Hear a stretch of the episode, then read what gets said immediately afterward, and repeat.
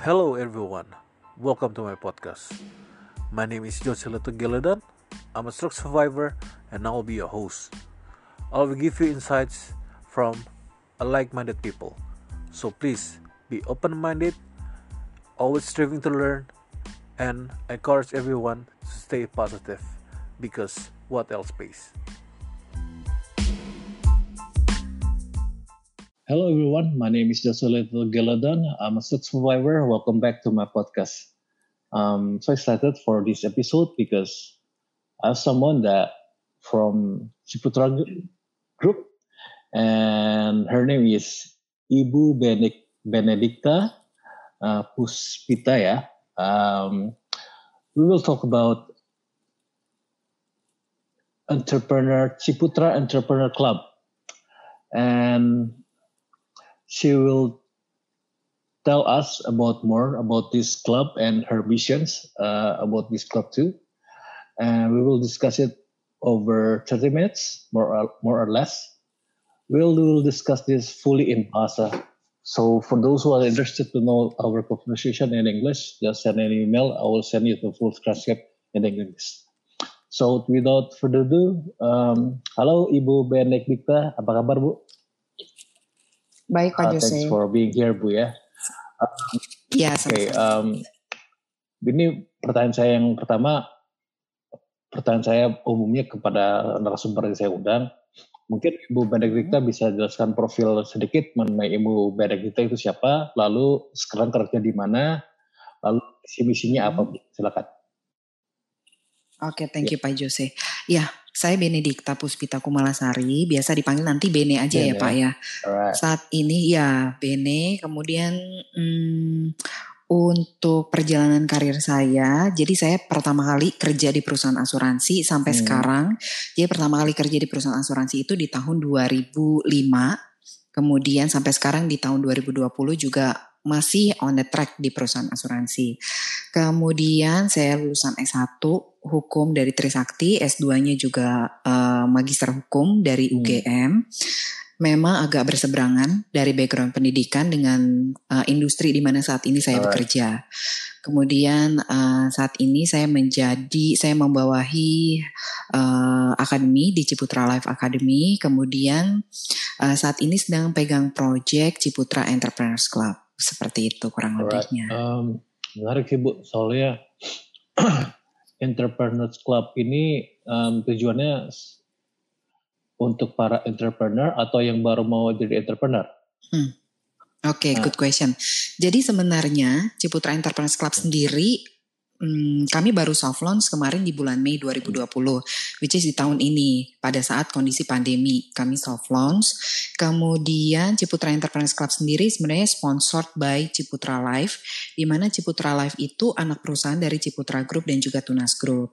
Ciputra Enterprise Club sendiri sebenarnya sebuah wadah atau komunitas atau kendaraan bagi siapa pun yang punya aspirasi jadi wirausaha atau entrepreneurs atau bagi pelaku usaha atau existing entrepreneurs.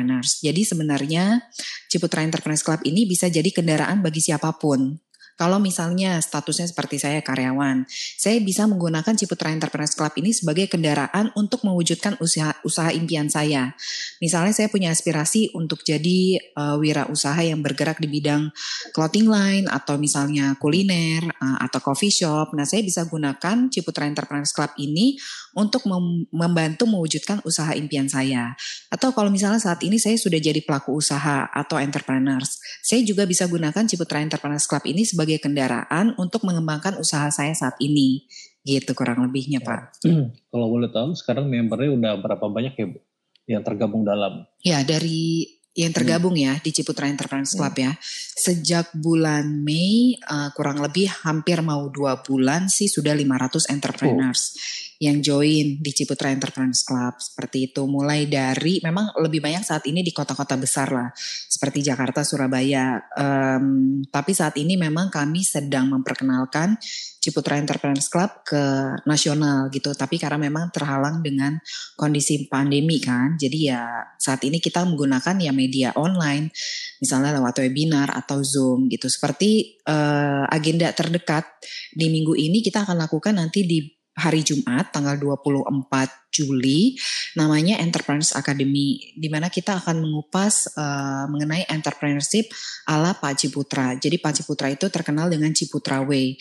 Jadi kita akan kupas entrepreneurship uh, Ciputra Way bersama dengan uh, Pak Antonius Tanan. Beliau sebelumnya adalah senior director di Ciputra Group, sekaligus juga sebelumnya adalah presiden Universitas Ciputra. Jadi satu-satunya universitas yang punya fakultas mengenai entrepreneurship ya Universitas Ciputra itu bersama dengan Pak Hengki Joyo Santoso beliau adalah CEO dari Ciputra Life seperti oh, itu. Keren. Um, almarhum Pak Ciputra punya visi misi hmm. yang sangat mulia ya artinya dia tahu dia tahu persis kalau memang Indonesia ini kan yang penopang um, ekonominya kan banyak dari UMKM ya dari banyak dari exactly. pengusaha ya yang biasa malah Betul. yang kecil gitu yang menang ke bawah so Betul. Cuma nanya entrepreneur club entrepreneur Ciputra entrepreneurs club ini what their missions um, goalsnya apa bu um, uh, goalsnya okay. apa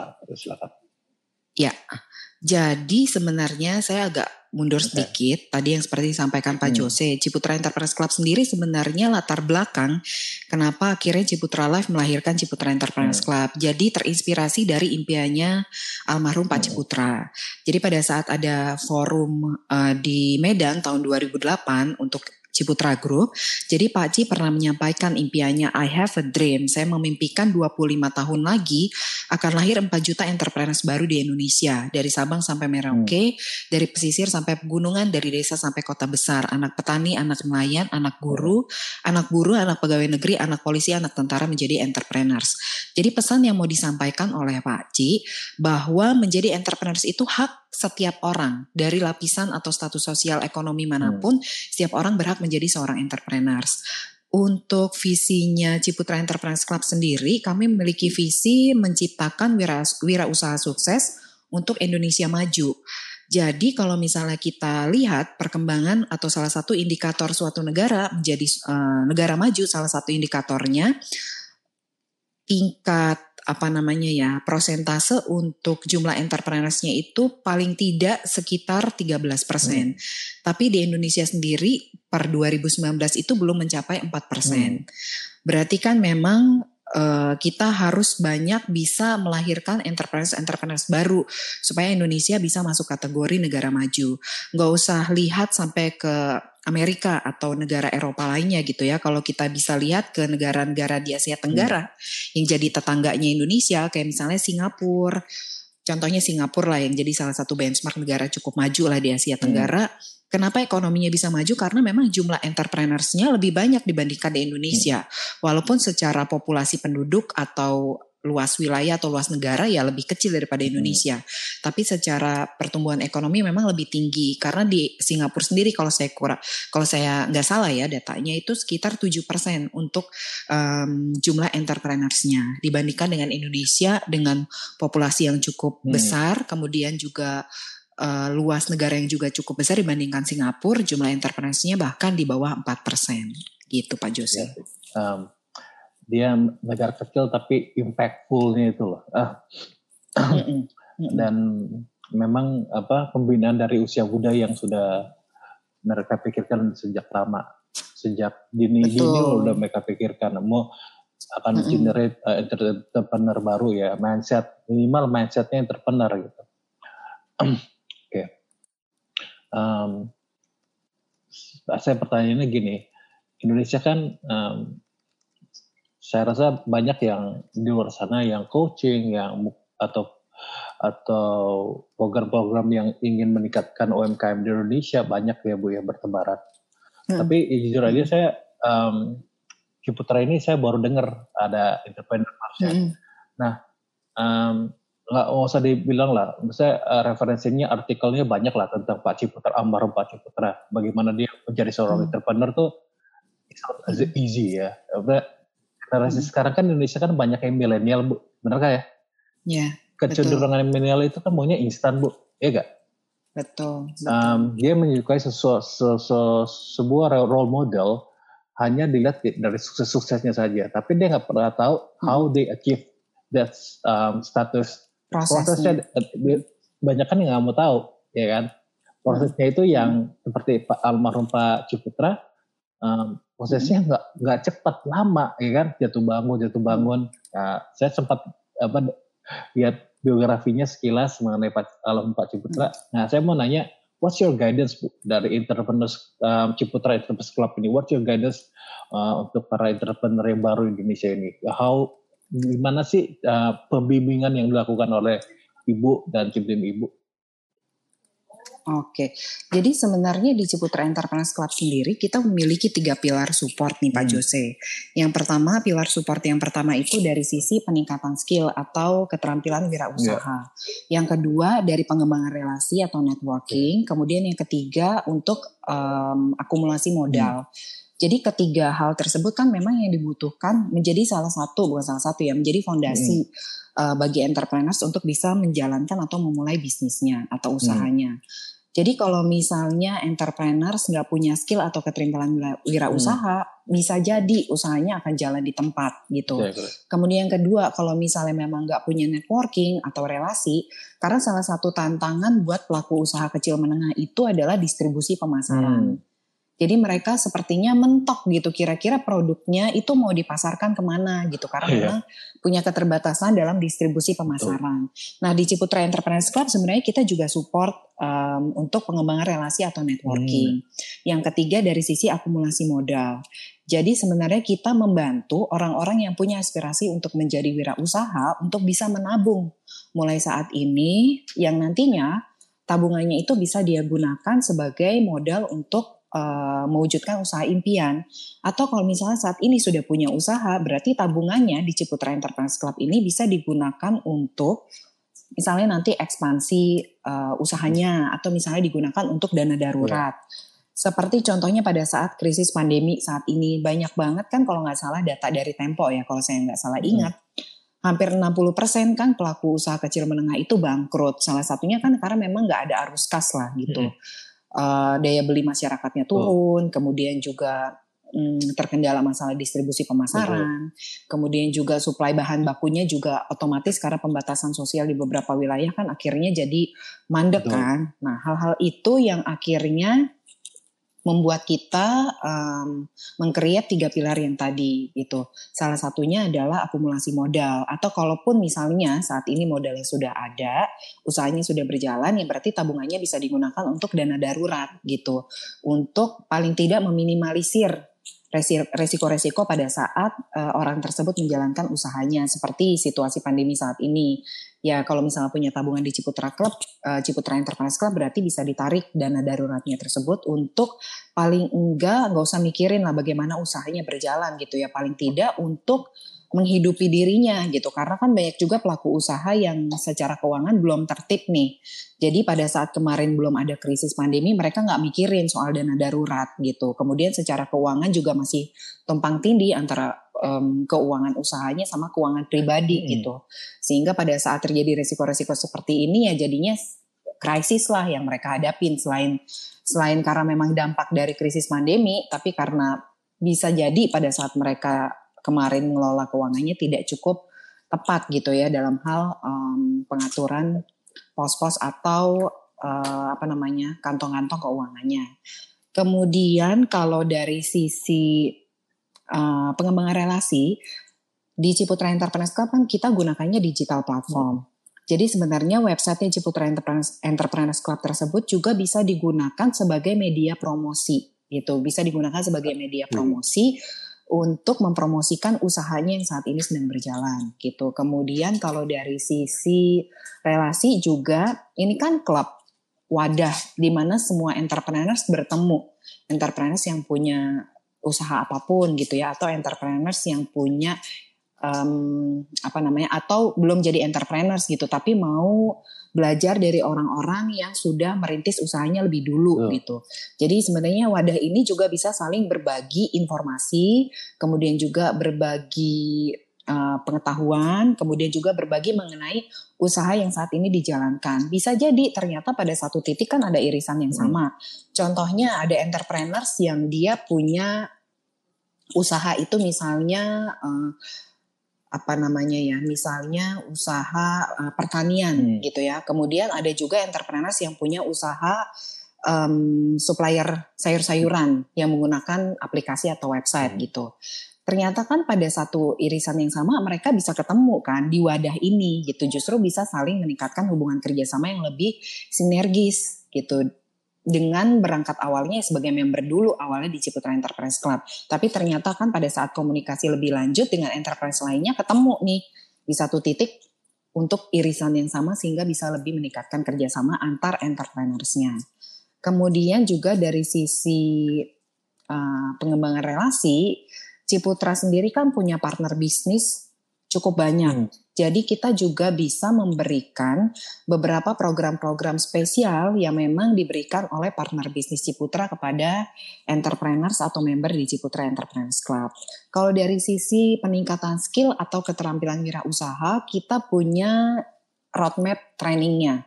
Mulai dari support untuk soft skill training, hmm. atau soft skill development sampai dengan um, technical skill gitu ya. Jadi memang dua skill tersebut mau nggak mau harus dimiliki oleh pelaku usaha saat ini. Pada saat kondisi pandemi kan semua pelaku usaha merasakan hal yang sama lah di semua sektor.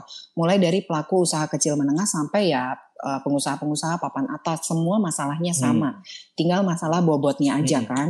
Jadi misalnya pelaku usaha kecil menengah pada saat kemarin sebelum pandemi ya pada saat old normal lah kalau kita boleh uh, istilahkan ya pada saat old normal ya mereka mungkin terbuai dengan Misalnya distribusi pemasaran lewat offline, terbuai dengan um, jalur penjualan melalui offline. Tapi pada saat pandemi kan hal tersebut udah nggak bisa lagi dilakukan. Hmm. Apalagi untuk usaha-usaha yang sifatnya seperti bukan yang sifatnya yang masuk dalam kebutuhan pokok atau kebutuhan primer setiap orang atau masyarakat hmm, gitu yeah. ya. Seperti misalnya ya kalau usaha kuliner ya kita boleh buka kan pada saat pandemi walaupun harus take away nggak boleh dine in yeah. gitu. Tapi kan usaha-usaha di luar sektor itu kan banyak yang ditutup mm -hmm. kan, yang diharuskan untuk tutup gitu. Pada saat misalnya selama kondisi out normal kemarin mereka nggak punya distribusi pemasaran online, ya berarti kan wassalam tuh usahanya gitu bisa tutup bahkan bangkrut gitu. Jadi memang pada saat kondisi pandemi seperti ini ya semua harus beradaptasi Nah, di Ciputra Enterprise, Enterprise Club sendiri kita support knowledge serta skill seperti itu. Jadi kalau misalnya orang tersebut, si pelaku usaha tersebut, dia sudah uh, bisa menjalankan usahanya secara offline, ya kita akan membuka wawasan kepada pelaku usaha tersebut untuk bisa juga jualan online gitu. Karena kita juga fasilitasi lewat digital platform atau media yang kita miliki. Kemudian pada saat sudah berjualan secara online, sebenarnya kan jualan online itu bukan memindahkan pola offline ke online, itu hal yang salah. Hmm. Jadi pada saat kita mau jualan online, yang pertama kali dilihat yang menjadi daya tarik orang itu hmm. kan visual, apa yang dilihat oleh mata. Hmm. Jadi pada saat misalnya kita mau foto produk kita, ya berarti kita harus menggunakan teknik fotografi yang baik juga. Terus kalau misalnya kendalanya adalah budget gitu, berarti kita harus sewa tenaga profesional dong fotografer profesional nggak juga yeah. gitu ya sebenarnya bisa gunakan uh, handphone kamera kita sendiri untuk untuk bisa memfoto produk kita kalau memang kita punya keterbatasan di masalah budget. Nah di Ciputra Enterprise Club juga kita akan support technical skill yang seperti itu. Bagaimana kita uh, memberikan misalnya training mengenai teknik fotografi untuk produk yang kita miliki gitu sehingga secara visual memang memiliki daya tarik gitu. Antara lain seperti itu Pak Jose untuk support yang kami berikan. Oh, Saya rasa nih um, membernya pasti akan bertumbuh ke depan ya. karena kan ya, ya karena um, jujur aja UMKM kan ketika mereka mengalami sebuah pandemi seperti ini kan yang diserang pertama adalah psikologi mereka. Ya. ya. Nah, itu yang yang kerap um, menjadi masalah utama yang ya, mm -mm. hadapi oleh mm -mm. UMKM. Nah, saya mau nanya Bu, um, Ibu kan tadi sudah sebutkan jumlah membernya sekitar 500 ya? Kurang lebihnya. Jelas. Nah, saya mau nanya Bu, um, apakah gimana Bu challenge-nya buat buat Ibu di sebagai yang leader di Entrepreneur, Ciputra Entrepreneurs Club ini? Apakah ada resisten dari mereka? Apakah mereka susah kayak beradaptasi atau susah untuk mengubah diri mereka, mengubah bisnis mereka boleh cerita sharing ke kami nggak Bu? Oke, jadi um, salah satu ketentuan hmm. orang bergabung di Ciputra Entrepreneurs Club itu menabung. Kalau di perusahaan asuransi menabungnya kan dalam bentuk premi. Ya, ya. Begitu orang mendengar kata premi itu pasti udah langsung um, takut. Apa namanya ya? Udah langsung takut, udah langsung parno iya. gitu ya. Pokoknya semua hal yang konotasinya negatif tuh langsung lah jadi mental blocking buat Stigma, mereka ya? untuk bisa lebih maju. Betul. Sebenarnya menabung itu kan pola perilaku. Hmm itu yang hmm. pertama. Hmm. Jadi pada saat orang diminta untuk menabung, contohnya di Ciputra Entrepreneurs Club, menabungnya sebenarnya enggak bukan jumlah yang fantastis angkanya. Menabungnya itu mulai dari 10 ribu per hari. Hmm. Dan menabung itu kan sebenarnya bukan pengeluaran, itu mindset yang kita harus reframing juga ya, sih. Betul. Jadi menabung itu menabung itu bukan pengeluaran, itu yang pertama. Menabung itu kan sebenarnya menyimpan uang yang kita miliki ke salah satu media lah gitu bisa di bank bisa di perusahaan asuransi bisa di produk reksadana atau lainnya gitu ya jadi yang pertama pada saat hmm. orang begitu kita kasih tahu salah satu ketentuannya untuk bergabung di komunitas ini di klub ini adalah menabung menabungnya juga mulai dari sepuluh ribu per hari itu mereka biasanya udah langsung takut duluan gitu ya Padahal menabung di Ciputra Enterprise Club itu keuntungannya banyak. Yeah. Yang pertama, tadi modalnya kan juga cukup uh, modal lagi tabungannya kan sebenarnya cukup ekonomis iya. mulai dari sepuluh ribu per hari di mana tabungan tersebut juga akan dikembangkan nilainya kalau di bank istilah sederhananya adalah bunga hmm. gitu kalau di Ciputra Enterprise Club istilahnya adalah tingkat pengembangan dana tingkat pengembangan dananya itu cukup menarik hmm. yang pertama pada saat kami soft launch di bulan Mei kemarin untuk tingkat pengembangan dananya itu tiga setengah persen itu sudah net, sudah dipotong pajak. Right gitu. Kemudian ini yang menariknya, tingkat pengembangan dananya itu enggak flat dan tidak stagnan hmm. gitu ya. Jadi kalau kita menabung misalnya di bank konvensional, kita dapat bunganya misalnya di bawah 2% lah 1,75%. Hmm. Sampai kita meninggal dunia atau sampai kita usia lanjut ya bunganya segitu terus kan rata-rata gitu ya rata-rata. Tapi kalau di Ciputan Entrepreneurs Club menabungnya, tadi tingkat pengembangan dananya menurut saya cukup menarik dan cukup unik karena disesuaikan dengan kondisi market. Pada saat market lagi jelek, bulan Mei kemarin kan ya pandemi itu hampir puncak-puncaknya lah gitu. Semua ekonomi lem, semuanya tuh kurang baik ya, lesu lah gitu ya pada saat kemarin bulan Mei ya kita berikan tingkat pengembangan dana tiga setengah persen. Di bulan Juni kemarin karena marketnya juga udah mulai membaik, tingkat pengembangan dananya lima persen dan itu sudah hmm. net gitu. Jadi itu menariknya gitu ya. Jadi pada saat misalnya kita menabung sepuluh ribu per hari atau tiga ratus ribu per bulan akan ada dana yang dikembangkan. Hmm. Selain itu juga dana tersebut yang tadi saya sampaikan bisa kita gunakan untuk modal usaha. Hmm apabila kita belum jadi pelaku usaha atau bisa digunakan juga untuk dana darurat bagi pelaku usaha gitu. Kemudian yang berikutnya adalah keuntungan lainnya. Pada saat sudah bergabung, kita akan support dengan benefit tadi peningkatan skill atau keterampilan wirausaha dan juga uh, pengembangan relasi atau networking. Kemudian yang ketiga, baru kita berikan bonus proteksi jiwa. Jadi sebenarnya asuransinya itu bonus pada saat kita bergabung di komunitas ini atau di klub ini, kita akan diberikan proteksi jiwa. Tapi itu sifatnya bonus gitu. Karena manfaat utamanya kan tadi kita menabung di mana modal tabungannya tadi bisa digunakan untuk modal usaha atau digunakan untuk dana darurat atau kebutuhan lainnya. Misalnya di hari tua nanti kita mau pada saat kita karyawan usia produktif gabung di Ciputra Enterprise Club sebenarnya kita nggak cuma nabung uang yang bisa digunakan untuk modal usaha, tapi kita menabung dua hal tadi, menabung menabung skill entrepreneurship dan menabung relasi atau networking gitu. Jadi sebenarnya entrepreneurs itu kan belajar soal belajar belajar terhadap pengalaman. Jadi kalau misalnya tadi saya baru diskusi sih pagi tadi saya diskusi dengan Pak Antonius Tanan, beliau itu sebelumnya adalah senior director di Ciputra Enterprise, eh sorry di Ciputra Group dan juga presiden uh, Universitas Ciputra. Beliau mengatakan kalau misalnya uang kita nggak berseri hmm. atau waktu kita nggak terbatas, hmm kita mau bikin usaha nggak apa-apa. Kita bisa belajar dari kesalahan pada saat kita membangun usaha tersebut dengan catatan uang kita nggak berseri dan waktu kita nggak terbatas. Hmm. Tapi kalau kita punya banyak keterbatasan, status masih karyawan, otomatis punya keterbatasan secara waktu, secara sumber daya yang lain lah, misalnya uh, keterbatasan anggaran. Hmm saran dari saya lebih baik bergabung di klub saya bukan promosi ya, walaupun Gak- ujungnya promosi sih. Lebih baik lebih baik bergabung di Ciputra Entrepreneurs Club. Karena di Ciputra Entrepreneurs Club kita nggak cuma belajar tentang bagaimana nanti kita memulai usaha, tapi kita bela- belajar banyak hal. Kita belajar bagaimana kita memulai suatu bisnis. Kita belajar mengenai eh, bagaimana caranya mengembangkan networking atau relasi. Kita belajar mengenai disiplin dalam menyimpan uang untuk modal usaha. Apalagi yang faktor ketiga tuh, faktor ketiga itu kan yang cukup challenging ya saat ini gitu. Pada saat kita punya uang sedikit aja tuh kadang kita suka gatel kan tangannya untuk langsung punya pola perilaku yang konsumtif kan itu yang cukup menantang juga gitu. Dan yang berikutnya sebenarnya kita juga belajar bagaimana kita memulai suatu usaha, mengembangkan suatu usaha di Ciputra Enterprise Club. Karena misalnya saya punya uang 10 miliar, belum tentu saya bisa langsung kepikiran, aduh dengan 10 M saya pengen bikin usaha apa ya. Sebenarnya kan orang begitu modal itu sebenarnya kalau katanya Pak Ciputra, modal itu bukan salah satu faktor utama dan terutama orang bisa menjadi seorang wirausaha dan wirausaha Ya, sukses. Karena misalnya Pak Jose misalnya nanya sama orang, nih saya kasih kamu 10 miliar, coba besok kamu bikin usaha. Belum tentu orang itu langsung bisa mikir kan, oh mau bikin usaha Ya, apa ya?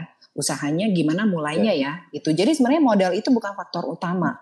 Gitu banyak hal sebenarnya yang kita harus pelajari pada saat kita mau bikin suatu usaha.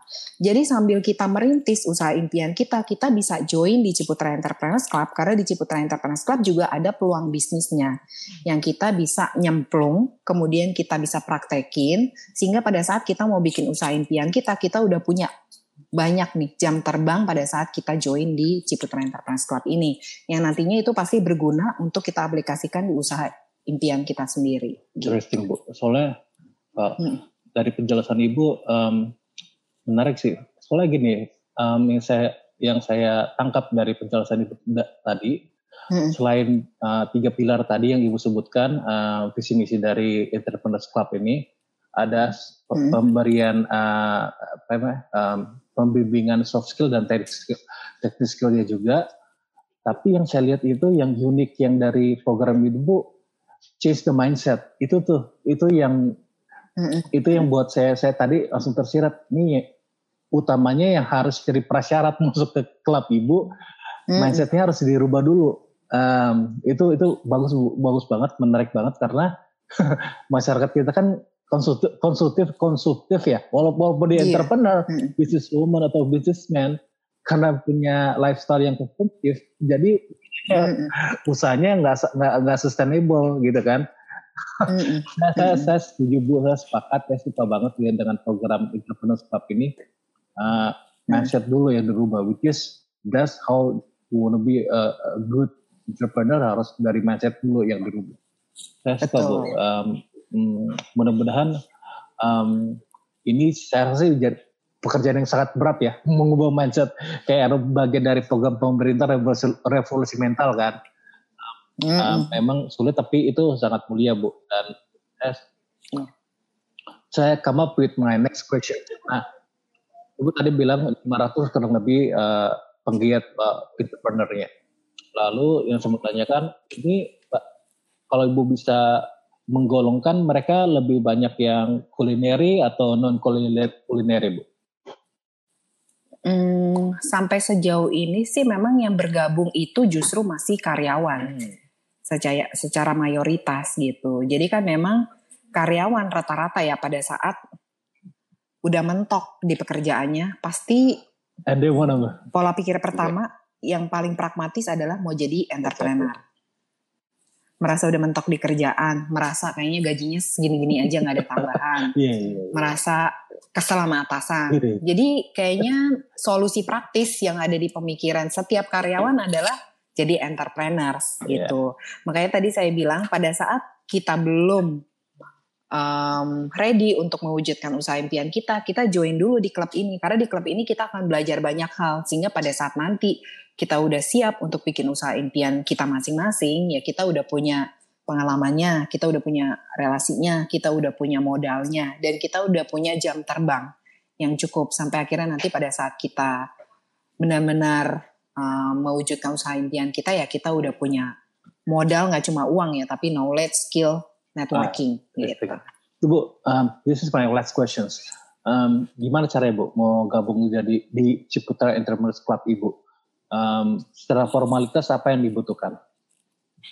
Oke, jadi kalau misalnya nanti mau bergabung di Ciputra Entrepreneurs Club cukup hmm. mudah. Hmm. Nanti bisa ketik saja www.ciputraiclub.co.id, hmm.